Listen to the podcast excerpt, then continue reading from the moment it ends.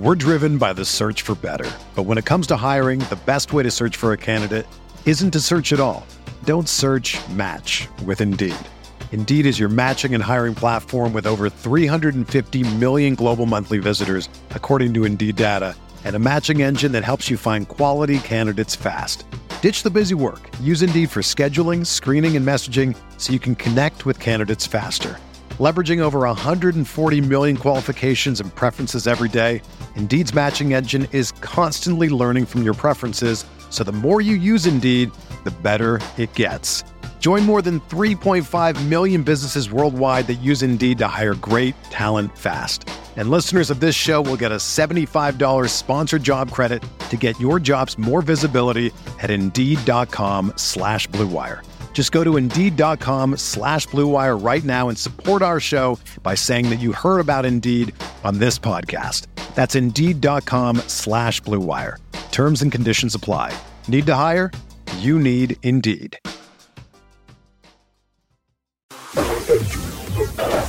Experience.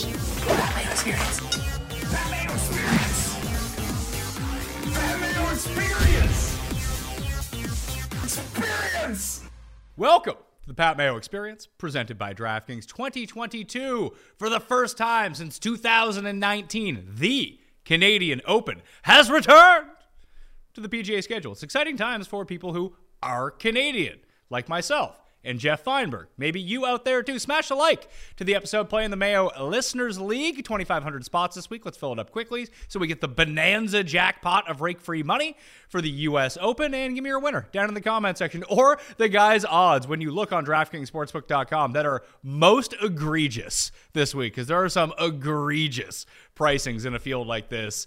Uh, Jeff, did you watch much of the Memorial? Because the, the Sunday fun got sucked out of it for me when Billy Ho was up by a bunch. I was like, yeah, maybe Niemann can make a run. Maybe someone can make a run. It got interesting for a second until it stopped becoming interesting like 20 minutes later. Did get interesting for a second. Billy made a clutch putts. He made the eagle. I probably watched less of it than most events. I had joked last week, Pat, that you know, the golf gods, I think I owe one to, and the memorial gods from hitting Cantlay with the Rahm WD last year, I owed one to. Needing to watch Billy strut walk, you know, Jack's place for 18 holes was was a little unexpected and and, and cruel, but uh it is what it is, and, and credit to him. And what's funny is the athletic Pat wrote a piece on Billy that came out last week where he pretty much said, I am done trying to make people happy. I've tried to fix myself for 13 years. I tried as hard as I could. I couldn't. I'm just going to be me. So it's uh, whatever you've gotten is going to keep happening. And I mean, for a guy that a lot of us, myself included, at times, most of the time, can't stand on television, he is just he's a he's just, just a winner. He just he raids these big events. He's like the casino when that thing hit zero on the green. You know, I don't I didn't see many people bragging to me about hitting a ticket last night, but you know, it makes sense. The the uh, correlation to other wins in his career, uh, happy for him. But to answer your question, it was a long answer. I did not watch as much as I normally do. I don't know whether to take solace in the fact that I mean Morikawa kind of blew up my week. It was an okay DraftKings week. People played the play that I saw. I duped in a hundred dollar single entry with like three other people who played the play the best plays lineup that I threw in. It was a really good lineup. It was like it was a good six of six. Mito ended up doing better as the week went along, but a third place, a fifth place, a thirteenth place. It was around it, but again, just coming up in the shithole for all of these outright bets. At least I'm cutting down the card a little bit and saving some money that way. But I feel like we're close. Maybe we can get one this week, but that might be a bit difficult looking at some of these odds and how you think that this tournament is going to play out. I got a few names circled, but that's really about it. I was happy to see. I like the celebration with Billy. He was he had made mention in the presser after the fact that it was the first time that his kids had ever been at a tournament he had won. Best. And is he um is he on the radar for either the U.S. Open or the Open Championship? Because I never really consider. Like, I don't think I've ever bet Billy Horschel in a major ever. Which has been a no, but he did have that vibe where he like had that great U.S. Open and then rocked the octopus pants and then bitched at Chambers Hill, so that sort of changed like oh, I love Billy U.S. Open vibes.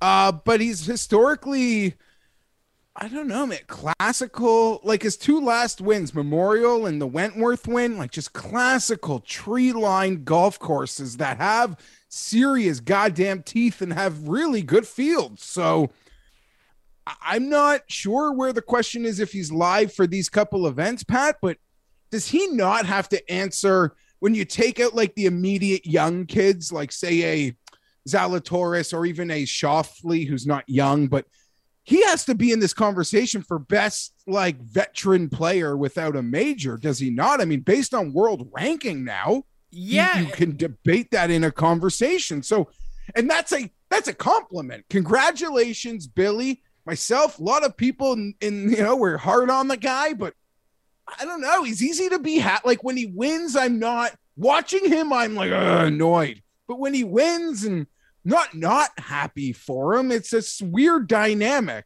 um, that I'm not alone in sharing. I think. Well, he has the two wins. He has the one team event win with Scott Piercy in Zurich. He won Zurich for his first ever win in 2013. He went back to back in 2014 in the FedEx Cup playoffs, won the BMW, then won the Tour Championship the next week, beating out Furyk and Rory. He has that match play win as a WGC. Wentworth, like you said, you know his career is kind of shaping up a Patrick. Reed minus a major. I was going to say Molinari. Well, Pre, yeah, I guess pre just have pre to- pre Open Championship Molinari, where I mean Horschel has more impressive wins on his resume, but just like that sort of trajectory where maybe it's just all. It, it what really sucks is that I've been betting Billy Horschel this year like a lot, and he finally wins Oh. when I'm not on him. Yeah, no, I didn't. And he was making a move on on on Friday to sort of give himself the late weekend tea time. I saw a stale number, and I was too stubborn to bet it. I saw a good stale number, like a seventy. Um, but I, you know, I had guys that were contending, and you know, sometimes I'm stubborn. I'm just like, I don't want to cheer for this guy this weekend, you know. But a few weeks ago, I never thought I don't ever like cheering for Justin Thomas, and I bet him to win. So yeah, I can't control sometimes how my stubborn acts will will um will play itself out. I made the Patrick Reed comp pat just because he just wins like man parties. You know, like he just wins these great events, strong fields, brings this like tough as nails attitude to them, and and becomes a bit of a machine. Obviously, minus a major championship, but I think we complimented him very kindly with both of those comps, and I could totally see like a second life. Po, yeah. If he does it, I I won't win money on it. I'm going to tell you that right now. If, if Billy Horschel wins a major, I will not win money on it. Look, I'm looking at his majors track record right now. It might be the worst majors track record of any good player. For the- Cantlay, no, uh, like Cantlay. Cantlay has finishes. Like they're also a different class. Like for that, cl- like sure, but okay, fine. Horrible in majors outside that one U.S. Open where he rocked the octo pants. Yeah, he, he had a T4 in 2013 at the US Open. And it's just a bunch of miscuts. Like, even over the past since 2019, his best finish in a major is T23 at the PGA Championship last year. It's a lot of like T56, T38, 43rd. There's just, it's a bunch of Let's that not- stuff. let's not forget like the true facts about what he had to deal with a few years ago also like his wife was like she's a recovered alcoholic but he was like afraid to leave home to go play golf. Imagine playing golf and being worried that you're i don't know a kid might be running around with scissors and your wife's half baked on the couch. Like that can't be fun having to hit a 12 foot par putt.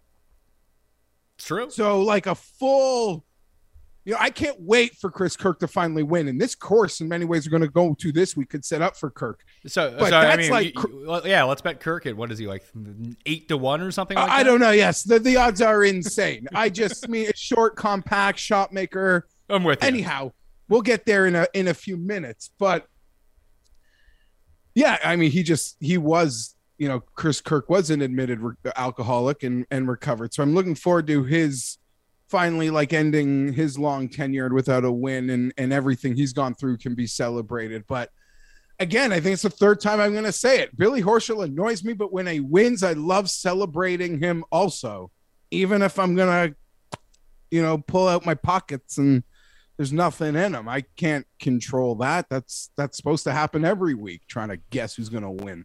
I made a U.S. Open wager over the weekend. Love it. First one, Sung Jae Im, Love sixty-six it. to one with the top five. I do worry that I kind of I got a bit too excited. That I was like, you know, if I had just waited until week of, this is probably a better number, right? Tough. This is tough to call, Pat. This is tough to call because a couple guys are gonna go down. I think he's a, a very quality, non like non like ultra high end prototype player. I think the number is strong. I don't think we're gonna I don't think we're gonna see an 80 based on how he played in his first um Two events back. first two events back on just a demanding golf course that if it plays a certain way, it's perfect for him. I love it. I didn't even I saw your tweet after I had already been thinking about it. And I saw your tweet and I'm like, I'm gonna this makes total this makes total sense. I like that. Um so Sung Jae Im Brookline let's let's do it. I'll join I'll get right on that. I bet him with you this week. I think if you for his results the last two weeks have been perfect for someone who wants to bet him at the US Open. Now I bet him last week. I thought the results in the first event were perfect for for setting up a week last week. They did not, but yeah, I'm totally there. I don't think we're to regret it unless it gets boosted. But here's the funny thing about the boosts. You can sometimes still fully cash out your regular bet. Oh yeah, hundred percent. But I have the each Like way, so, so, I have the each way, so I can't I can't cash it out now. Oh yes, ah, jeez, that's That that's would- an even would- better bet. I don't want to do that though. Yeah, I'm well, win or nothing. I know- Yeah, that's even smart. That's smart. It seems like he can contend there. If he gets clipped by, I mean, look who's won the two majors this year. Like, is this just going to be a year of ultra elites? Or are we going to go down the board uh, you, and give out a trophy? Maybe, maybe a couple weeks we'll, we'll we'll get down the board. even in years where super elites have dominated the majors, you usually do get your one outlier. Of course, someone And- always clips one of them. Yeah, And it feels like, although this has not been the case uh, the past two times at St. Andrews, when you look at like the rest of the leaderboard at St. Andrews, you're like, oh yeah, an elite is probably going to win there. Depending on how far you go down, and I mean, I do you know anything about Brookline at all? Because I, I was looking into it this week. I was reading about it. I wanted to get someone on, like I I had uh, Troy Martin on for the PGA Championship, John Rat, Ratzhouse on for the Players Championship, breaking down the course a little bit to glean some insights. But I can't really find anyone for Brookline to do that. It, it's sort of. It's not like it's an unknowable course. People know it. People have seen it before. You can read all about it. But it's not like guys are getting you extra reps out there all the time with, you know, cat like it's not widely accessible to everyone, I guess is what I'm going to say. It's not a course that people see a lot. full disclosure, I certainly can't fake knowing anything about it. Yeah. all I've thought about is I'm not going to change from my PGA Championship US Open player profile. Um which is just like really they can hit it really long and they're great ball strikers and they're pretty goddamn accurate off the tee. And I'll I sort of worry about the other stuff after. Other than just standard US Open player profile, I don't know anything in terms of a specific type I'm supposed to be looking for based on on um, Brookline. I don't have a clue. I haven't even seen it pop up on Golf Channel in old events. Maybe it has, but like in my surfing, I just haven't even caught it yet. So I'm naked. I I watched like a, half a flyover the other day and got bored. So that's that that's where I'm at, Pat. I, I haven't done the fly. I, I'll do the flyover this week, I suppose. I'll probably have the. Anyone wants to contact me, like someone, I don't want like, hey, I know a guy who's played at this course, get him on the show. I tried that once. that was not helpful whatsoever. Very bad show. So never going back to that again. But if anyone out there who actually does know the course uh, and has familiarity with the yardage books or USGA setup or someone a bit on the inside, you know, hit up Pat Mayo Experience at gmail.com or just tweet at me and we'll, we'll talk it through to see if we can get something out there. Otherwise, I'm doing the flyover, I'm doing the breakdown, and I've had a lot of success with that at majors in the past, so maybe that's what I'll go back with. Did you hear about the new PME schedule for the rest of the year? I'm going to take I that as a can't no. lie about being knowing anything about Brookline, and I ain't gonna lie about knowing the new schedule. So I'm getting rid of the Tuesday DraftKings pick show for golf. Okay. Tambo being in studio and people really liking that show, myself included, and you know how a dynamic is just so much better when people are in person. Take you and I, for example. People say this show has been horrible since we stopped doing the show in person. I disagree with that because I think we have a good familiarity and we're comfortable with one another. But there, I mean, you were talking over me in studio anyway, so I don't think that really changed all that much. But it feels like that show has now become a bit redundant in terms of we talk about exactly the same thing, except for on Wednesday, we just have better information to go off of. We know the weather, we know better ownership projections, we know what we want to do, and we can take live uh, questions from the audience. So that's going to remain noon Eastern time this week. Major week is going to be exactly the same. It's going to be balls to the wall golf every single day. No worries about that for the U.S. Open and the Open Championship. What I'm thinking that we're going to do is after that, uh, after we come out of U.S. Open week on Wednesdays, we're going to start doing the live chat. I think either at 9 or 9:15 a.m. Eastern time, so people can still hop in on the live chat, but still have the entire day to download the podcast and go through everything. I just didn't want to. It really felt like I was talking about the same thing twice and I was talking about it with better information the second time around. And I was warmed up after having talked talked about it for an hour anyway. I feel like it wasn't necessarily doing people a disservice, but I don't think that having both of the shows was an enhancement at the same time. And listen, I still do the research show, I still do this show, and I'm going to do that show. Plus, I have all the other supplemental content like the newsletter, the article, all of that stuff that it's a necessary sacrifice for this time of year because football's coming back. I know that some people don't give a shit about football, but there's way more people who do give a shit about football, and I got to get that audience, Jeff. I totally get it. I know who you're recording with later today, and I love those shows. Yeah.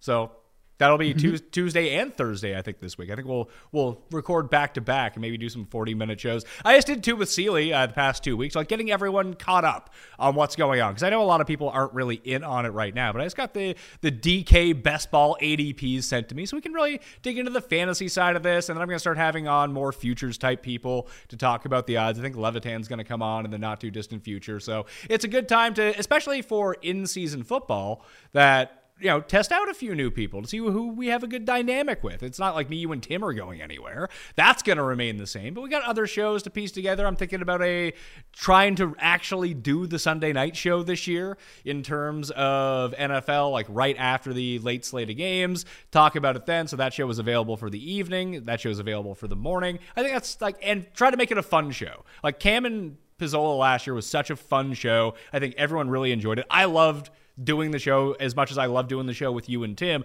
I'd like to find a Sunday version of that show because Monday morning everyone's a fucking write off. I totally agree. Uh, Sunday mornings, I also yeah, people are raring to go Sunday mornings for their for their content. Yeah, as well. I feel like those can be tricky. Also, I, um, I I stepped away from the Sunday morning last year because I was like, eh, I just don't feel like doing it. But I might bring it back this year and not even do a show, like legitimately do a 30 minute live chat from my house and be like, all right, let's go. You got questions? Fire away and I will try to answer them for you. But it was going to be a Sunday night show. So, like, right after the final whistle, before Sunday night football, start recording. We can have Sunday night football on in here as we're recording the show and kind of talk about it. But just like, go over the week, have the recap show. Because I know that I'm always looking for shows like during the Sunday nighter that I can just kind of have on. It's like, oh, what I missed this week? Uh, or I mean, I mean, I'm watching all the games. I didn't miss much, but that sort of sentiment. Like I like to hear other people talk about it at the same time to see with what they saw meshes up with me. So, uh, thank you for having this content meeting with me uh, midway through the golf show this week for our national open, which it's pretty exciting. It's back, isn't it? Super exciting. It's back. Um, in my own biased way, I guess this is my favorite run of golf of the year. To go PGA uh, Championship, sure the Schwab, but then the Memorial into the Canadian Open, which is just a true bias, and it um, continues to stay in my backyard uh, around the corner. And then another major next week. So I'm super fired up. This is a really awkward field. It's like so top heavy and then no middle ground. Um, so the betting tier we like to bet on, which hasn't really been successful this year, is evaporated this week. Maybe that's a good thing. And the players that do find themselves in that tier are you know you're you're paying a much shorter price than you you normally do i'll end this comment though pat by saying I think we're on like a long run now of the weeks before majors are truly going to not great players. Um, now, granted, KH Lee won, and I think second, third, and fourth place were Spieth, Thomas, and Hideki. So it is always a fine line.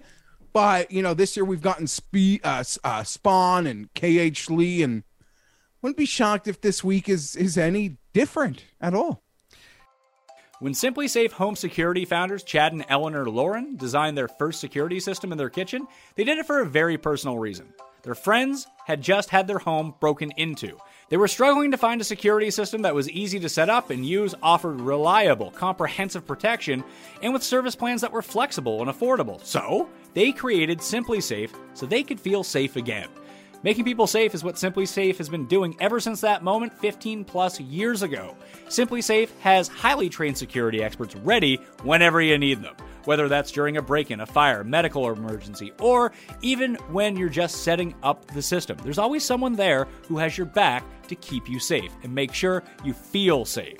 As my listener, you can claim a free indoor security camera plus save 20% on your SimpliSafe security system and get your first month free with interactive monitoring service. Visit simplisafe.com/mayo to customize your system and start protecting your home and family today.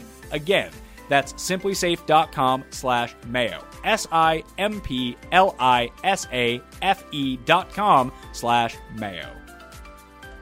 If you're listening to me, you're probably not the smartest person going. That's why you've got to check out Titan. As everyday investors, the cards have been stacked against us. We've been given access to this marketplace of stocks, but we're competing against institutional investors with unlimited resources. We're simply told to invest in the S&P 500 and be happy with the conservative average. With Titan, you get access to similar strategies to those in the 1% without having to be ultra wealthy or pay hefty fees. All it takes is $100 to get started. Deposit your money, select which of their portfolios you want to invest in. That's it. And now Titan's bringing their knowledge and expertly manage crypto portfolio. Let their team, who eats, sleeps, and breathes crypto, probably not good for your lungs, do the research and invest in this fast growing asset class for you. Titan aims to grow your investments at least 15% annually net of fees, which means doubling your net wealth every single five years. I haven't had a chance to try Titan yet, but I have to say, sounds pretty awesome. Check out Titan if you want to aim to become the smartest, wealthiest investor you've ever been. So head to titan.com slash mayo to get $50 when you invest with Titan. You must go to this URL or you will not get that $50. They won't know that we sent you. That's $50 when you go to titan.com slash mayo and invest with Titan. This is a paid partnership with Titan. At the time of this publication, I am not yet invested in Titan strategies. I really like this part of the schedule as well. I think it's the best part of the schedule throughout the course of the year. I like the parts of the early schedule, basically from Farmers through Phoenix. Yeah, well, I mean that's that's a part of it, but Farmers is first. It's like Farmers through Players, or even Valspar. I think is really, or to the Masters, let's say. But that Masters of the PGA Championship, like we might as well take a month off next year because that was besides the Heritage, it's fucking horrible. Yeah. Uh it could the PGA could definitely take a week off after the Masters. They'll never do it. Uh, but they definitely could. I, they- I I'm good with the Heritage staying the week after the Masters. That's fun, but have like a two week break after that. Like, I, I don't know how much more I ever need to see of the Zurich Classic. You aren't wrong, but there's a machine and I get it. I get it. We gotta, it's gotta like you know, it's like when we're no, but I'm like one of those guys. Like, can't we just make 162 games like 150, 148? Like, can't we do that? Can't we? Yeah. So yeah, no, where we all agree. I think we all, we all, um, we all agree. After the U.S. Open. I actually like this stretch in between as well. Like you got Travelers. I really like Travelers. John Deere is after that. That's always kind of a fun one. And then we get the Scottish Open, which is a PGA event this year, the week before. Plus, there's always some good Euro tournaments that pop up in between as well when guys start gravitating and uh, immigrating over to Europe to get acclimated with the time zones, the link style play. Like you have the Irish Open the week before the Scottish Open. So that's always fun as well. Then it culminates, and then we're back into like Detroit and Wyndham and the 3M and the FedEx Cup, which is pretty eh when it comes down to it. But this week at the Canadian Open, you mentioned it. It's five of the top 10 in the world. I think it's 12 of the top 25, and then no one else. And the odds really reflected. That was the first thing that I kind of gravitated gravitated towards when I saw the DraftKings Sportsbook odds come out that three guys were, were in the single digits. I don't think that can sustain itself. But even the next tier down, like when I tried to guess the sh- guess the odds on the research show, I thought it would be like 8, 10, 12 or 9, 11, 12, something like that with the top three guys. And then there would be a drop off to like 20 for Fitzpatrick and Lowry, all the way down to 25. I knew Conners would be overvalued coming into the week, but like a lot of these numbers on the mid tier guys, I, I, actually think, like when you look at Scheffler at seven, Thomas at seven, Rory at eight. Now, there are other numbers out there that you can find, but I think that those are better numbers than Lowry at 16 and Fitzpatrick at 16, honestly. I would have to agree with that. I don't really have a take at the top yet. I'm not saying I wouldn't bet one of them I do. I, I just haven't made a. I'm not prepared as we speak right now to decide which one of them is going to do it either. Um, I I have a strong inkling that Rory is going to dominate this field. Well, I would have said if I had to power rank them, I think I would make him number one. Um, and yeah, and as I joked last week, Pat, we got the DJ news. Like I am, I am hoping for this is like clearly an optimism. I don't know anything, and this would be a huge get. I am like really hoping for a Justin, Rory, or Scheffler team RBC announcement this week. Like, I am hoping you lose a big guy in free agency, whatever you want to call it. Like, you just go sign someone else who's wicked immediately with those monies. Uh, and I think it'd be great to see that happen this week. Even Sam Burns, although like his shirt's pretty loaded these days. Um, uh, yeah. So there, there's that part. But yeah, I would power rank Rory number one here. I think he's got good vibes. Uh, it's not exactly the course type you would think you want to bet Rory at. See, I see. I disagree because but no, but I, I am here for it. And the way he took apart Hamilton, yes, like. That- I and could do this. E- I could do that. Even at TPC Potomac earlier this year, which I think is going to be a pretty analogous course to how this ends up playing. EPAT was out there. I think he played with Canadian European Tour member, DP World Tour member, Austin Cockerill. I think that's his name.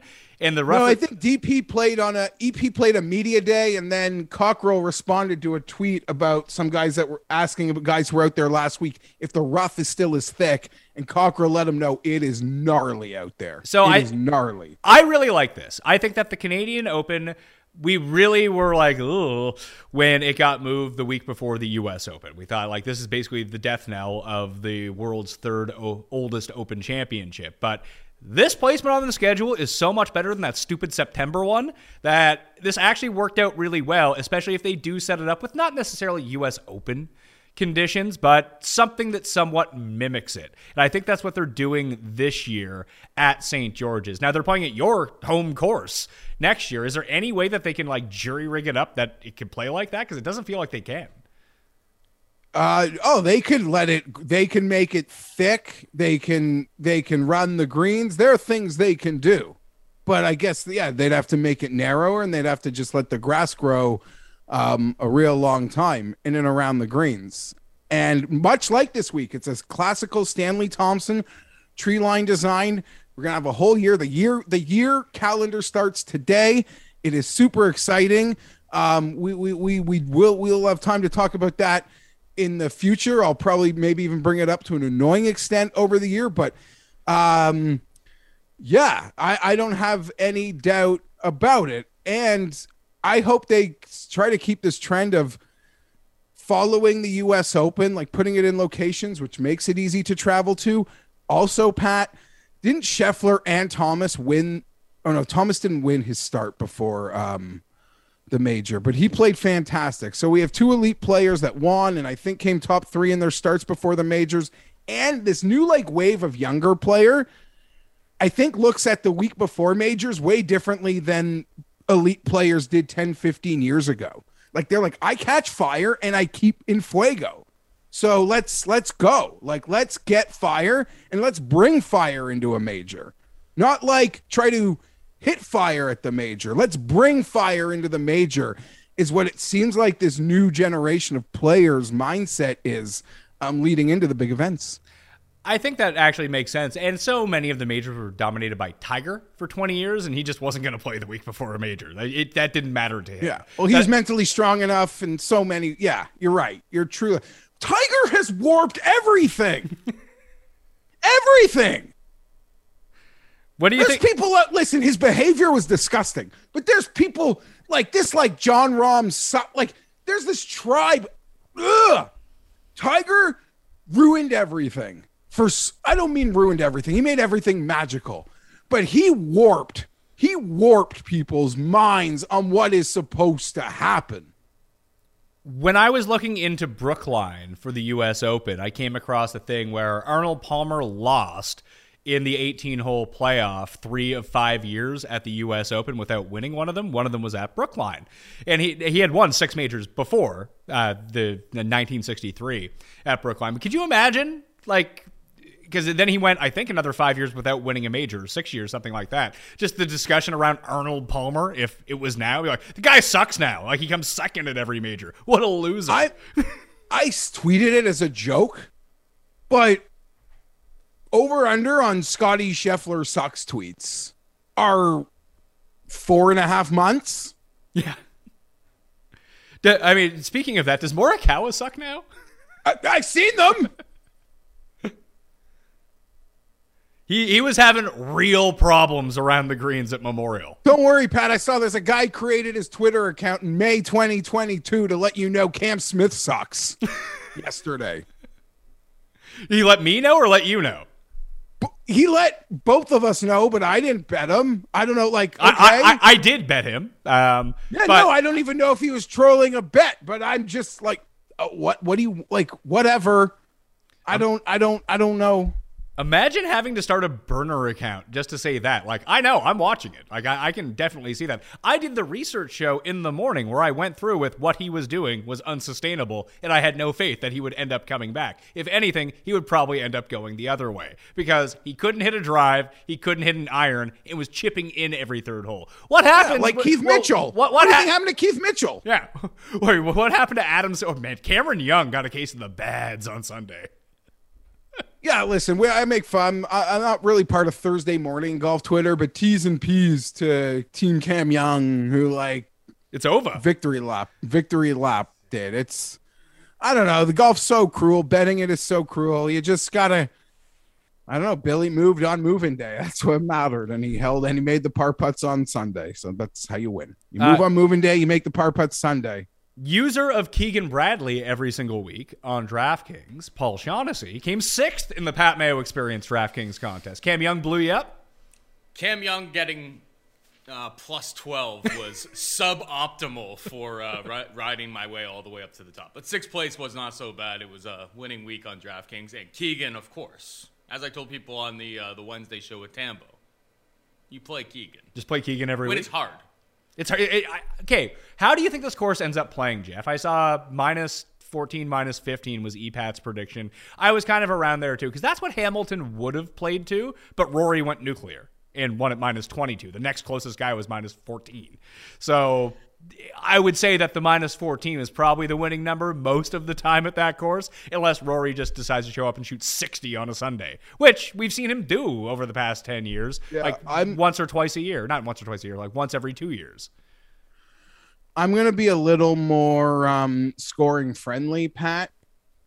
Uh, you just don't need to be very long. Uh, shot makers could pin stock it. We're, we've had some rain. I'm gonna say closer to 18, 19. I think the PGA Tour, um, well, it benefits, I guess, someone who lives where I live, and personally, next year benefits me greatly. We see it in Dallas with the course selections. Uh, they just want to be in Dallas. They don't want to go to some epic course that's like a drive or somewhere far away from the Metro Dallas area.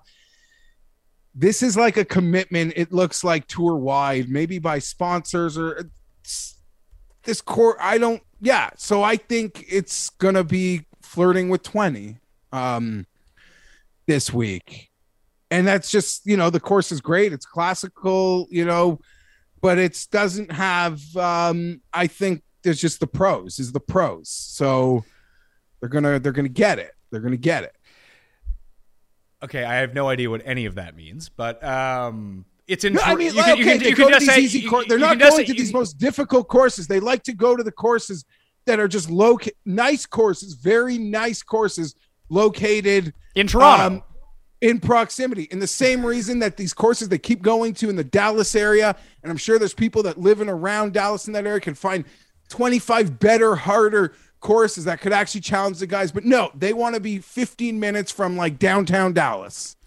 I, I am 100% with you. Like, even Oakville for Glen Abbey, I mean, it's not a trek by any means, but it's not in the city center. This is in the city center, as is Oakdale is going to be next year. Royal Montreal is a bit on the outskirts of Montreal, but that's easy to get to uh, when they have the President's Cup there. I assume that's why that's not. I was just looking for the Canadian Open rotation. Like, the best course that they have played in the past 20 years was the year that it was at Shaughnessy in BC. Yes. But they were just like, yeah, fuck BC. We're not going back out there. And I guess it makes sense. You can keep all the infrastructure in Toronto. There's the most people in Toronto. You're making it fan friendly. It's easy for the TV crews to get up from wherever they're going. It's just across the border. You would you would hope a California US Open could bring them back to BC though. but it Like, hasn't happened. No, no, but I'm hoping the can I'm hoping the schedule you're right, it hasn't for the reasons I just spoke about. Like they're already they've committed two events to my club Oakdale, 23 and 26. I don't know where the US Open is in 26, probably not on the East Coast. Um so that isn't that hasn't been their at least initial strategy. That was the strategy I had hoped is that the Canadian Open would try to geographically locate itself as close to the US Open that year as they could. Um, they're not taking my advice. I guess with travel being the way it is, that it's not overly difficult, that it doesn't really matter. Because it's like playing the West Coast U.S. Open, and then the guys just hop on a plane and play the Travelers in New England the, the week after that. This is a nice little like upper Northeast run here. Buy, sell, hold, sell more. It's fun pretending to be a hotshot 80s stock trader. In reality, I know basically nothing about trading or investing, and just need a place to put my extra money so it grows. People like me are why Wealthfront exists. The secret to Wealthfront's performance is great software. It's built to be made easy, rewarding, and yes, even delightful to build your long term wealth. Wealthfront's automated trading optimizes your portfolio based on your own risk settings, helping you reach your financial goals without lifting a finger. They also get you automatic tax breaks that can boost your returns even when the market dips. Kind of like a bonus coupon you can redeem at tax time. You can go with Wealthfront's expert built portfolios, including socially responsible option that's designed around sustainability, diversity, and equity, or build your own portfolio with their curated selection of funds. Wealthfront is trusted with over, get this, $27 billion in assets, helping nearly half a million people build their wealth. And Investopedia just named them their best robo advisor of 2022. Pretty amazing considering year's not even halfway over yet, right? To start building your wealth and get your first $5,000 managed for free for life, go to wealthfront.com slash mayo. That's W-E-A-L-T-H-F-R-O-N-T dot com slash mayo to start building your wealth. Go to wealthfront.com slash mayo to get started today. And just go back to the odds for a second. Who really sticks out to you? Because I was looking at Patrick Reed. Like, doesn't this feel like a very Patrick Reed course? Uh, yeah, 65 to 1 Yeah. on DraftKings right now. Yeah, that's a that's a Uh, consider- shot maker can, can consider- get his way out of the thick greenside hosel. Very few guys have caught my attention. Only one has caught my early money, not Patrick Reed, but I totally like Patrick Reed. If you consider Reed went off at Memorial at 55 to 1, uh, this is actually a really strong, I don't want to say strong number. This is a number that makes um, an, a fair, nice betting move, I would suggest. As I mentioned on the research show, I like Rory and I like Lowry. I don't like 8 to 1 and 16 to 1. You give me like 12 and 25, 12 and 22, all of a sudden I think it's a little bit of a different story and those might be my two bets this week. Like the 65 on Rory Pat- and who? Rory and Lowry. I think is a very good Lowry. I see a 20 on Lowry out there. I see a 10 on Rory. Like we're getting close to the numbers that I want. So that's not horrible. I think this is a if you miss the fairway at this course, you're going to be in big trouble. It, that's the way that it seems. Like it's going to be a precision track that you're going to be. Listen, Carl Pettersson shot a 60 on this course when he won in 2010, the last time that it was here. Scoring is available. It just it feels like it can go the other way as well. That's why I was thinking about Potomac as a weird one, as a comp, the one that they played earlier this year when Max Homa ended up winning, beat Keegan, beat Rory, that whole collection of guys. Somewhere where- where we really like Corey Conners. but it just you're going to make a fair share of bogeys at this course if you miss the fairway. It's just if you're missing the fairway, it's going to be difficult to rebound. Now that can work out one of two ways. One, the Bombers are going to have a significant advantage, a la Bryson did at Winged Foot, where they're just like if it's really difficult to hit fairways because they're thin and you're going to be off the fairway, you might as well just miss them as deep as possible and at least have the strength to get it out with a wedge, pop it up, and you'll end up being fine. If not, like you're looking at your I mean, it's weird that Abraham Ancer isn't here, but he would be like the type of player that I would want, I think. And I think that Reed, now that he has you know no PXG in his bag anymore, improved the accuracy a little bit that the rest of his game can take over. We know that he's played long, hard, thick, rough courses well in the past. How about a shorter, thick, rough type course? I think that could work out.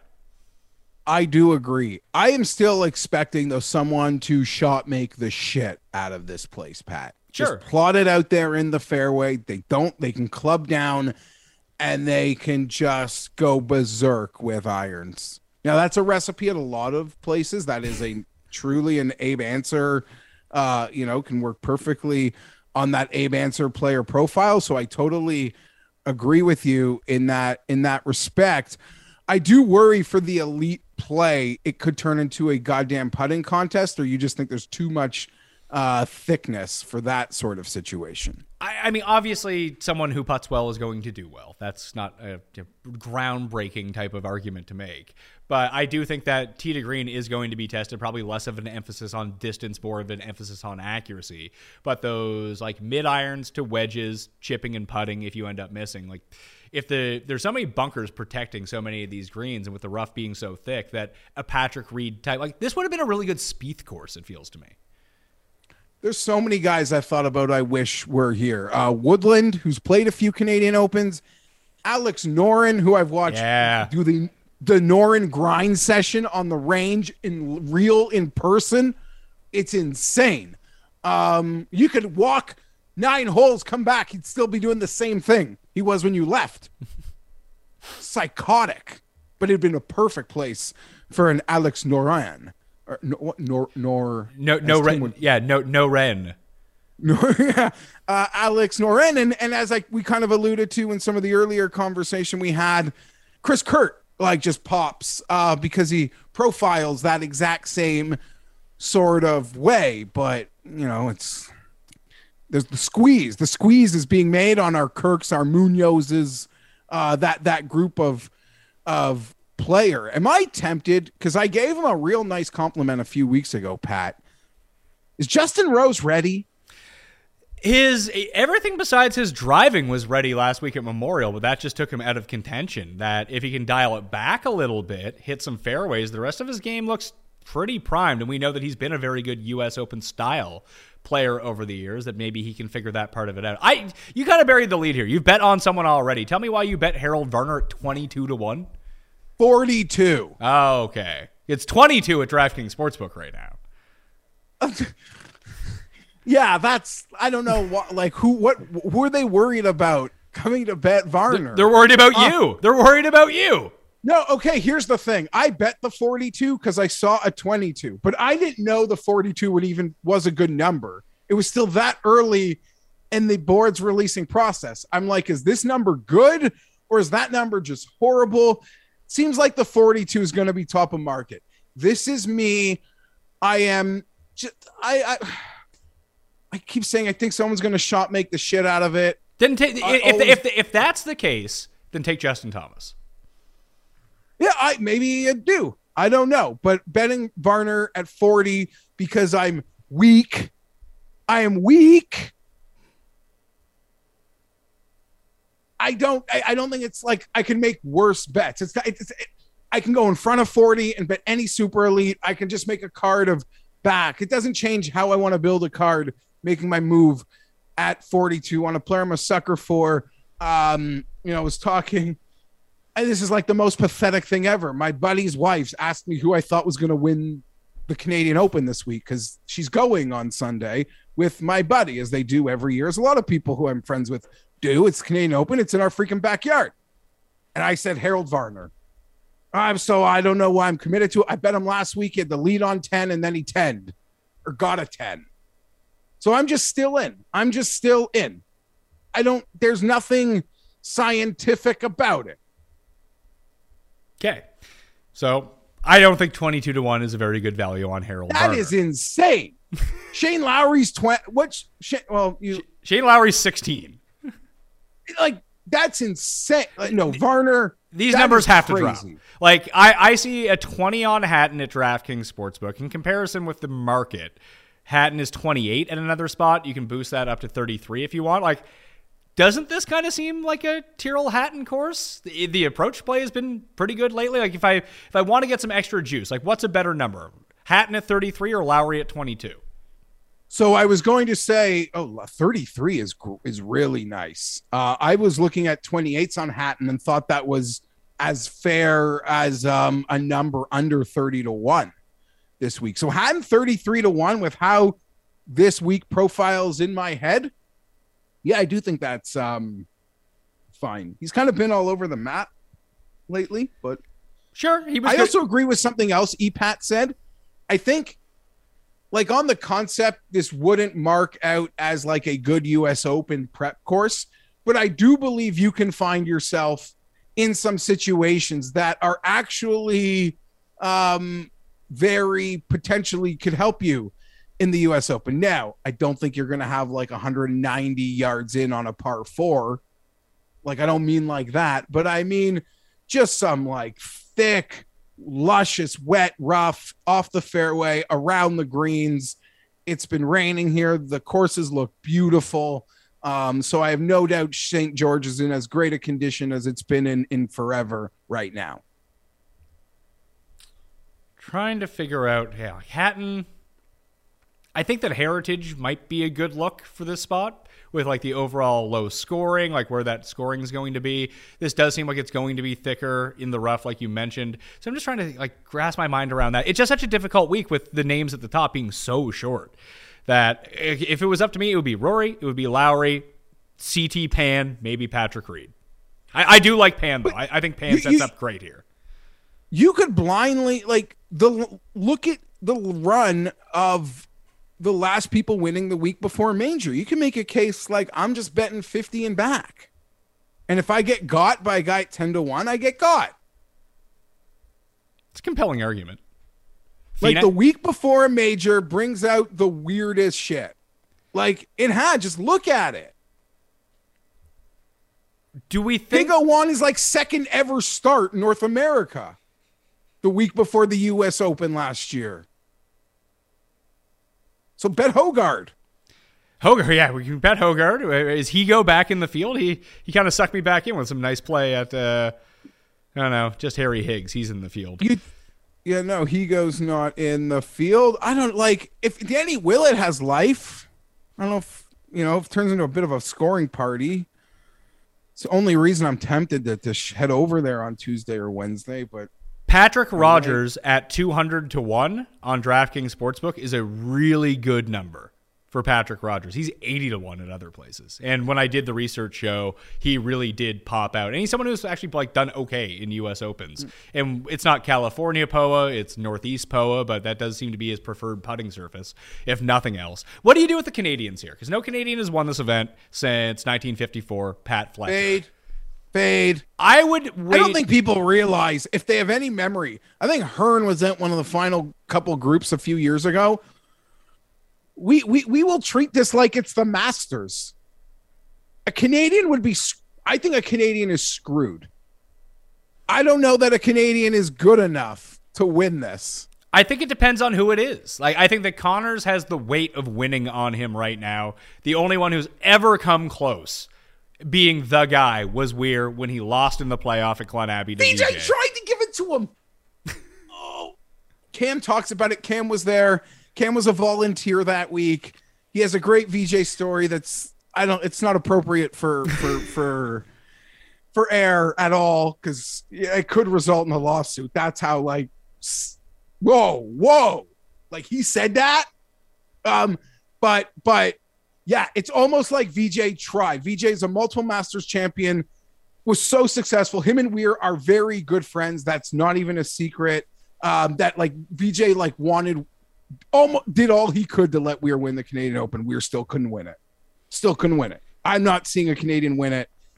If you put a gun in my head, I guess Corey Conners because he's the best one, but I don't care. Man, look, no. I, I would say had Hadwin had a run at Shaughnessy. I think he came fourth. Hearn was in that final group with Jason Day the year that won, and Hearn played great, but Jason Day was in the middle of his. That was his run when he won the PGA Championship. He was just he won like five times in seven starts. He was untouchable at that moment. I, I with the way this course profiles, why not Mackenzie Hughes? Yeah, I get it. You're kind of betting. Um, yeah, And like everything Conners does well, Svensson does well. Like they're good ball strikers who can't putt, but one of them is ten times the odds of the other one. I don't know, Pat. I'm going. I'm heading over to my course for the Monday quali when we're done here. Maybe your buddy Etienne Papineau will will qualify, and you'll get to talk about him on Wednesday. Well, we need. top Canadian. Well, there, well, there we go. We can get Etienne Papineau in the field. He can win. Then he can win another event, make the President's Cup team two years from now, and then he can play in at Royal Montreal, and all would be solved with the world. All will be solved with the world. Um, Because all, all we have right now is Jared du Toit. I don't even know if he's from Quebec or not. It's like Graham, when everyone thought it was Graham Dalet, and they thought he was from Quebec, but he's actually Graham Dillette from Saskatchewan. So, can I just like, I'm just going to run off some names, which can be really annoying, but I don't know, plotters, shot makers that I think like might actually be decent this week. Um, should get the proper number, but guys like Aaron, Aaron Rai and, and Lipsky do anything for you on a shorter end like that. I'm seeing Brendon Todd pretty high up there off a nice week a couple weeks ago. He can keep it clean and get scorching with the putter. Like, I don't think that's unfair. Okay. Are you looking for a response for me on this, or do you want to keep saying names? Like, do you have? no, do you I'm have just any, looking for a guy any- like great approach. Any like interest? guys. do you have any interest actually in any of these guys? Yeah, I do. Okay, Aaron what- Rai's like shown up a ton this year. D- Is that true, Yeah. or you just remember that he had played at Torrey Pines well? No, that's that's true. I think his he's got some nice results. What do you think his best results this year are? Well, you faded at the end, but not everyone can be Beau Hossler. He came sixth at the Farmers. He does not have a finish better than 24th anywhere else since. That was at the Mexico Open. Brendon Todd. Todd What's your biggest number on him? Ah, let's see. Where is Todd? Todd's biggest number, 66 to 1. Ew. I don't like that. Uh, 100 to 1 at DraftKings Sportsbook. That's a good number, I guess. Yeah, see, that's not um horrible. You know what? I'm just saying, like, I'm not looking at the Cameron Champ types. I'm looking at those other type of bodies. What if, if we're thinking Canadian, like Svensson at 250 to 1, like if you just wanted to have a rooting interest in it, but someone who puts really well on POA, can drive the ball really well, has been heating up on his approach. Nick Taylor is 130 to 1. Okay, I'll give you. I like Svensson over all of them. Over all of them. Okay? But you know who could shine here, Pat? I'll suck up to you. Find the biggest number possible. Luke List, 66 to 1. I'm not anti that. Um, you can just keep it, you know, going perfectly straight and stick it to five feet. But your boy Doug Ghim, The Reaper. like, has he been on a, an ice box lately? Because he's a sort of like just little shot maker, keeping it clean that I I think I would finally like around this place. I, I do like Ghim and how he profiles. I, I just see Johnny uh, is also 180 to 1 right here. I actually think his skill set profiles pretty well if he can play like John Huh. If Ghim was playing like Ghim was last year, I would say yes. But he just keeps, he's pulling a, he's like the low rent Tommy Fleetwood right now. He has like one really good round and then a horrendous round following it. He just can't sustain any sort of consistency. And that's not going to be a good attribute for St. George's this week. Nope, it is not. Like Tyler Duncan, I, I'm not betting Tyler Duncan, but that profile type, Adam Long, Tyler Duncan.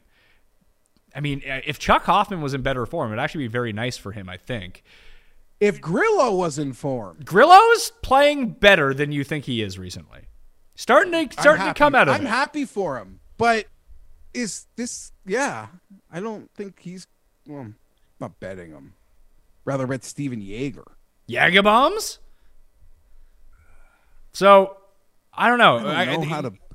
I don't know how to bet the sport either. Like Fitzpatrick. Um, am I betting a super elite with Varner and Reed? Yeah, I, I think. Like go away, like I'm done. Matt Wallace just for FOMO. How do you go three years straight of Tony Finau being 18 to 1? Now he's 30 to 1 against like uh, I honestly forgot he was here. Finau, Munoz, Hadwin, Kirk are all like in a little pocket. The, I, I don't understand the 50 to 1 on Kirk. Isn't Kirk like 35 to 1 most weeks and now he's 50 to 1 at a course that should suit his eye a little bit? Why did you pocket Finau, Munoz, and Kirk? Because they're all in that like on DraftKings. They're 30 to 1, 45 to 1, 50 to 1. And Hadwin's also 45. They're the only four guys in between 30 and 50. Yeah, I don't mind Finau. He came on at the end of Charles Schwab. He always sucks me. The goddamn fucker sucks me in always.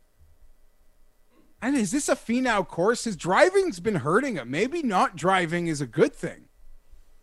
Yeah, he. dri- I mean, he's been driving the ball fine recently. But I- that's been hurting him like for like it's one of the reasons he's been struggling this year, correct? Ah, I mean, a lot of it was chipping and putting. Like he went through a bad stretch from basically the American Express through Valero, where he was consistently losing like a half stroke to you know a three quarters of the stroke per round around the greens, and then not putting. His tee to green seems to be solved. Like the ball striking seems to be back. He was horrendous at Wells Fargo in terms of approach, minus 7.7. But that is a complete outlier with everything else that he's done. The driving does seem to be back. He has a se- he has a second and a fourth in two of his past four starts. I think I have to bet Tony Finau. Would you rather bet Finau or Hatton? Because I'd rather bet Hatton, I think. At a similar number. Hatton was my favorite player at 30 to 1 and I don't know what is wrong with me. Um I don't know. I don't know how I totally like missed Finau's name. It's usually the first name I see. That's the sick disease Harold Varner's put in my body. I don't even see Finau anymore. I go right to Varner, Pat. Help me. Can't help you, pal. That's going to be tough. Munoz is right there, too. I Munoz is a tricky one because Tricky.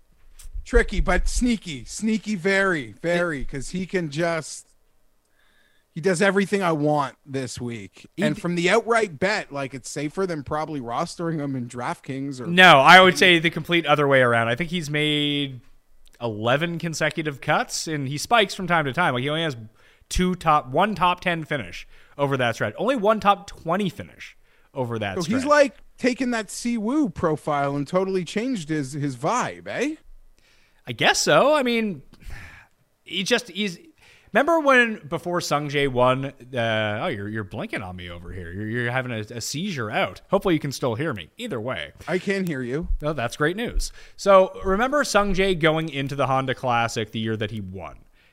It was oh he's doing these three th- these three things well, but he can't putt this week. And then he would putt really well. It was like oh he can't drive this week. Munoz's like stats look like that, where it's just one thing that he's not doing well over and over. Uh, but it's not the same thing. So it's really tough to trust him at this deflated price. Like you put him at 60, that's a much different story than him being 35 to 1. I, I think I'd rather bet Hadwin at 45, and I don't even like that number. So we haven't really come up with anyone that we like. So let's try to go. And this is going to be a week where someone whose numbers deflated, like ah, we don't like it. It's just it's too short. Like just sort of feels like that. That's very prime to get us, but I don't care. I'll just keep doing what I do. Sure. So ideally, the way I would like to structure my card, we'll call this the quick picks because I actually don't have a wager in right now because I want to wait to see how where these odds go because these are the odds that we're seeing on a Monday morning are not the odds that we're going to get by Wednesday. I'll have the final picks live with Tambo, 12 p.m. Eastern time. They'll be in the newsletter as well, and I'll probably tweet out some throughout the course of the week. But Rory, Lowry, Hatton. The Hatton odds I like at 28. If I can get the 33, I will take that for sure. But I want to see Rory and Lowry come down a little bit. Like a 12 on Rory will be good enough for me. I need to get at least a 22, I think, on Lowry. Um, or ideally a 25 would be perfect, but I don't know if that's going to end up materializing. Down the board, now we can't, if I'm going to go with Rory at that steep of a price, I don't have much room to do much else. So that Reed 65, very nice. Pan 80, I really like. I do like CT Pan a lot this week. And that 200 on Rodgers, I think, is a really good number. And then that leaves like List, who I have interest in at a short, more difficult, lower scoring course. And then Nick Taylor and Svensson is like, hey, it's the Canadian Open. Let's go on some Canadians here. Maybe a top 10 is better for those guys, but they're 130 and 250 to 1. Those seem like deep odds for that sort of skill set that they possess for this style of course. Why isn't Keegan Bradley here? I would bet Keegan Bradley this week. Uh, Keegan Bradley. There are a lot of guys that you would think could profile very well for this course. Um, even Kevin Kisner, Pat. Yeah.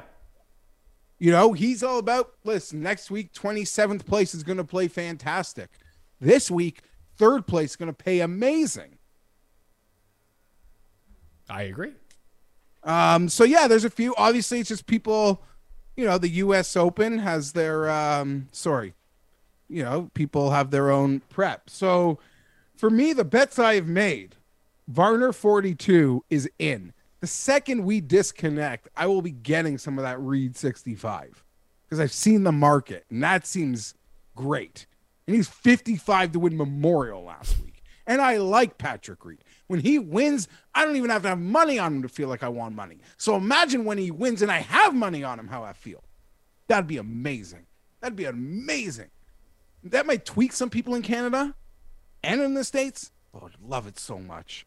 Uh, I do agree. Of the super, super elites, Rory is the pick du jour. Maybe JT, but Rory just, I'm a sucker for that one, trying to call it instead of JT keeping hot. I, we, we, we didn't even mention that Scheffler had like a D plus performance and almost won at Colonial. Yeah, he's amazing. And he won his start before the US Open. And what did he do at Byron Nelson? He or the the Masters, which was match play, and Yeah. he won um he missed the cut at at uh, Byron. No, no, he he was at Byron. He played No, the one before the PGA. yeah, he played all right. He was 15th. Play great. Yeah. I don't know what to say. There's nothing to say. He's the best player in the world. I I'm a loser who would just bet Rory instead of him, I guess. Me too. And then I like that uh Hatton 33, Finau 30, um low 20 Lowry. So I'd have to maybe make a decision there. So Varner I'm in on, Reed I'm in on, and I like those four other players, but I won't be betting them all.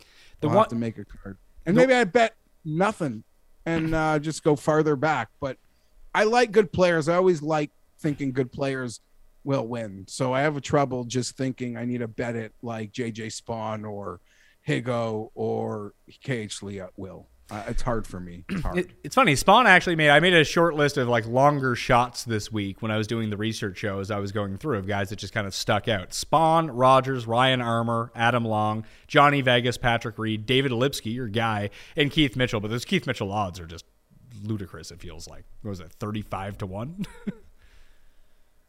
yeah, there's some apparently some early 60s out there. I didn't I didn't see them. But yeah, let's do one and duns.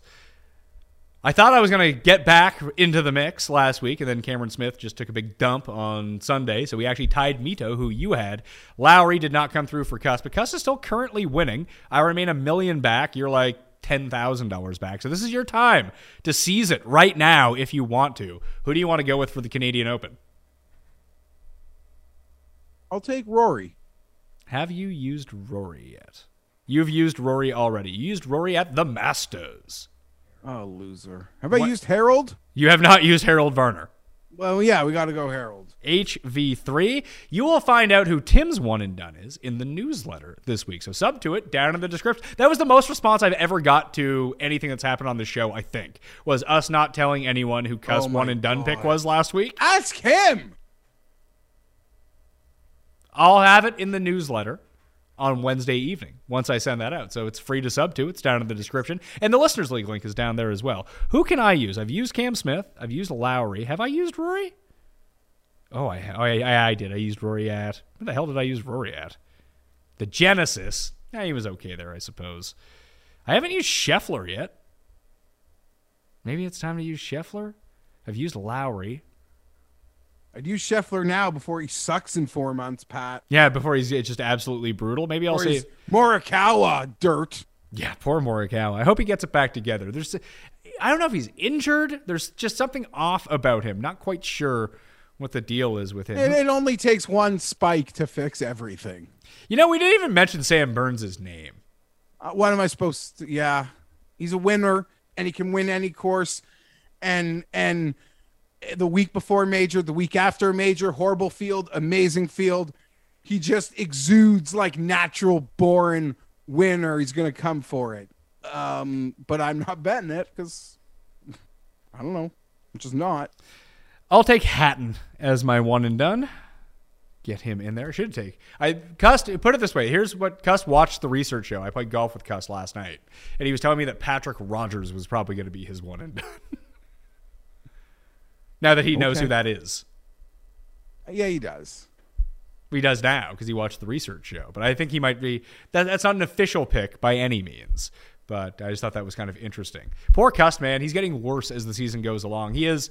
We keep trying to tell him, and it, it's hard because I've been in that place too when you're playing, and it's not like any of us are any good, but there's degrees of being good and being bad for what your baseline skill set is on the course. But he is just like bad talking himself. He enters the round predicting it's going to go poorly and inevitably it gets worse and worse as the round goes along and he's just just losing it just eh, I've never seen him like it before. He's just lost all confidence on the course, which is something that he always had and it always felt like I know it's not you can't just fake the confidence on the course, but I feel Does like he get golf sad though? Yes, he's been golf sad like Uh, each of the past. brings down people in the group too with him. Like no, his attitude. His attitude is we're trying to manage it as a group as we're walking along, but it's I just feel bad for him. I, I just want to see him have a good. It feels like he's not having a good time playing anymore, and that's not where I want to be.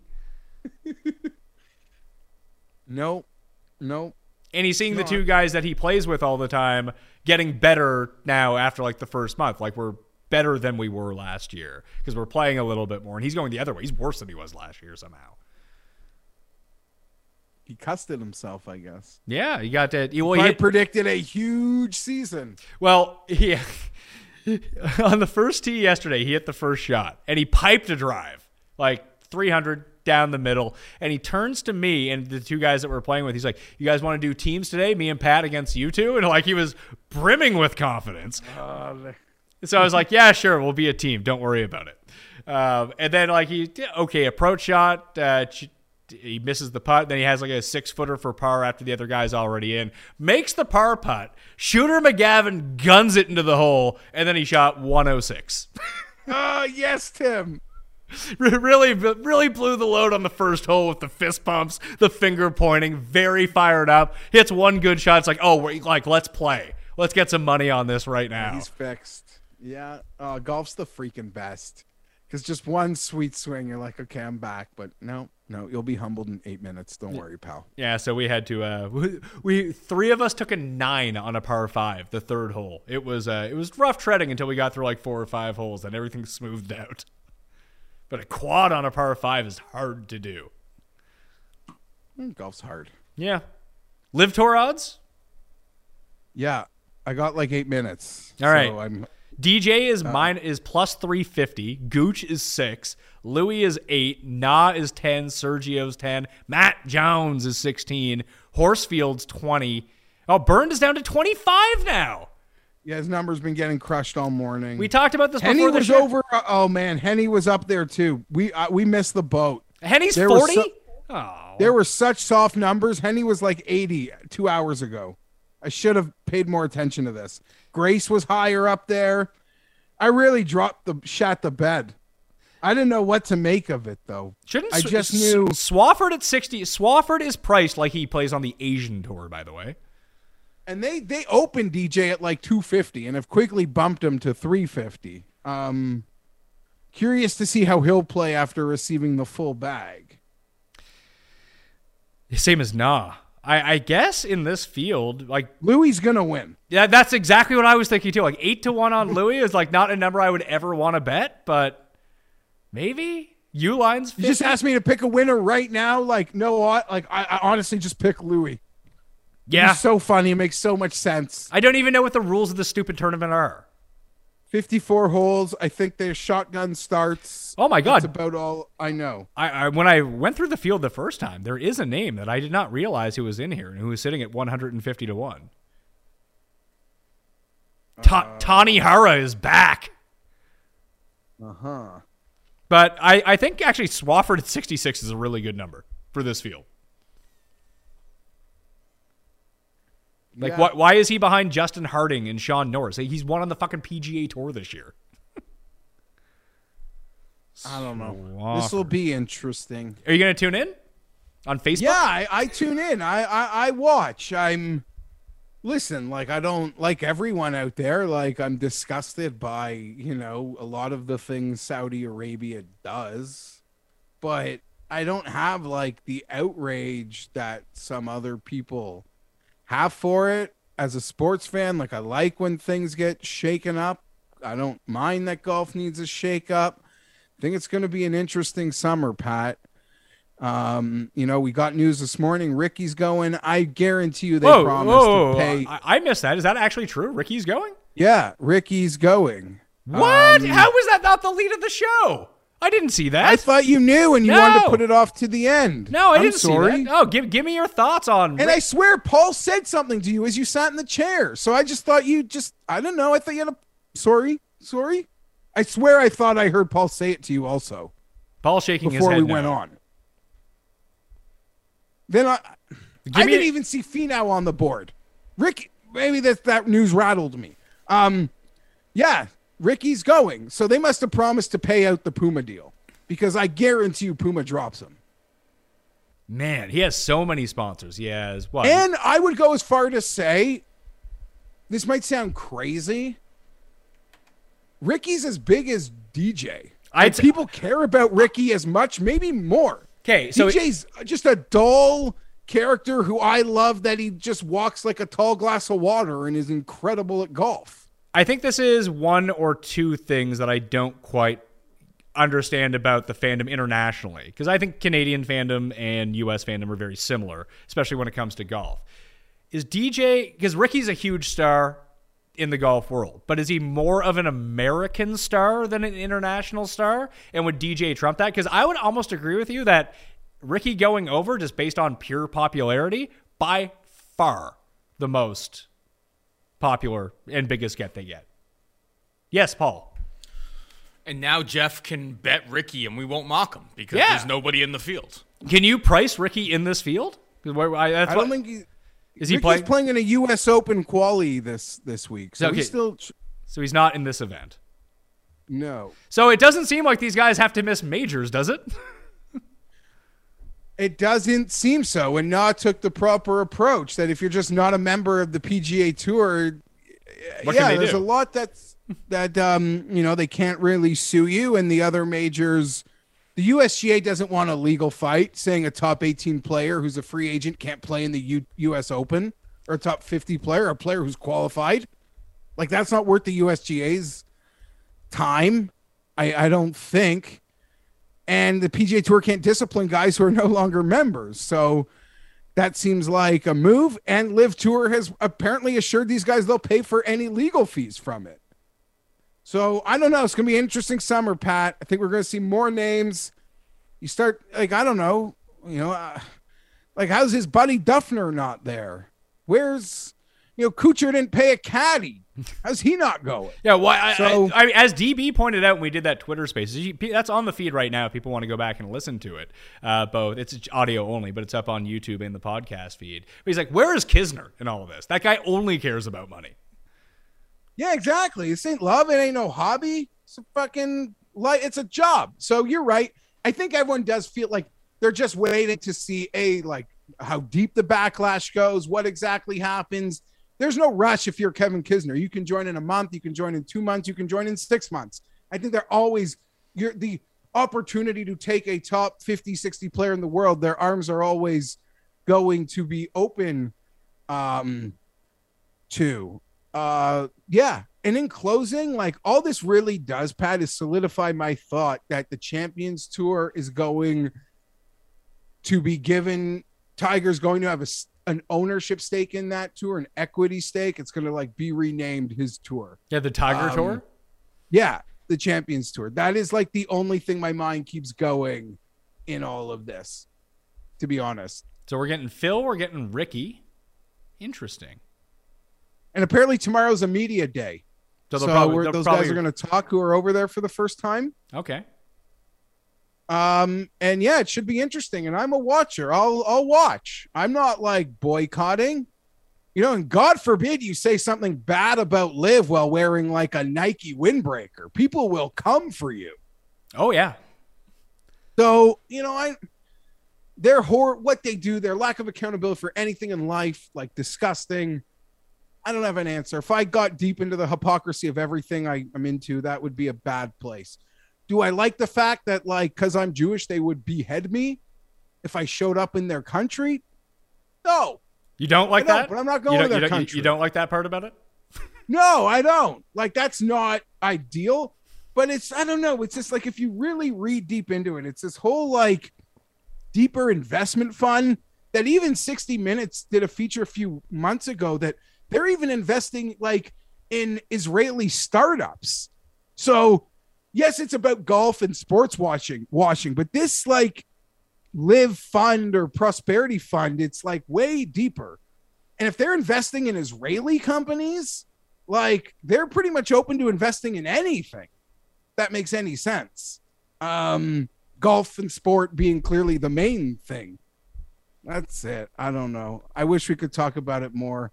I can't drive myself places, so I have to accept the rides when they're offering. Yeah, you, you go check So out I the go. you go check out the Monday qualifier. Uh, you be the man on the ground. Uh, hopefully, you get your like wheelchair access that they'll give you a cart like Casey Martin to go ride around in. You don't have to walk. Yeah, no, I'll be able to loiter the property good. Right. And hey, if it's not going well, I just go inside, eat some chicken tenders. Looking forward to sharing a plate with you, Danny Willett, next year. That'd be very nice. Jeff Feinberg, follow him on Twitter at GFeinberg17. Play in the Listeners League on DraftKings, link in the description. Cuss pick and all the additional information will be in the newsletter coming out on Wednesday evening, but live, 12 p.m. Eastern Time in studio. Tambo will be right there. We'll be going through all the DraftKings picks, the ownership, the final bets, and taking your questions on Wednesday. And then Friday's going to be around soon enough. Research show for the U.S. Open, kicking off the mega PME Majors Week. You know the deal. Friday, Sunday, Monday, Tuesday, Wednesday. Boom, Cut Sweat Show. On Friday, we might do it as a Twitter Spaces and YouTube experience this time to try to harness more of the audience because I really liked how Twitter Spaces went for the golf. But that'll do it for me. Thank you all for watching. I'll see you next time.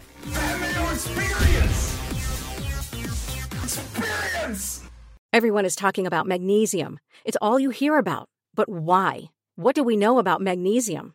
Well, magnesium is the number one mineral that 75% of Americans are deficient in.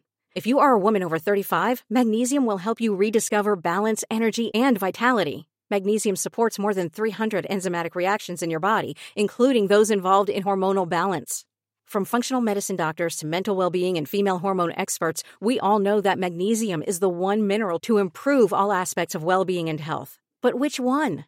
Magnesium Breakthrough from Bioptimizers, the trusted choice recommended by leading experts with seven best absorbed forms of magnesium to ensure your body receives the support it needs for overall well being. Go to bioptimizers.com slash balance today and use code BALANCE10 for 10% off. Support your journey to wellness at B-I-O-P-T-I-M-I-Z-E-R-S dot com forward slash balance. Magnesium Breakthrough from Bioptimizers, your foundation to optimal health and vitality.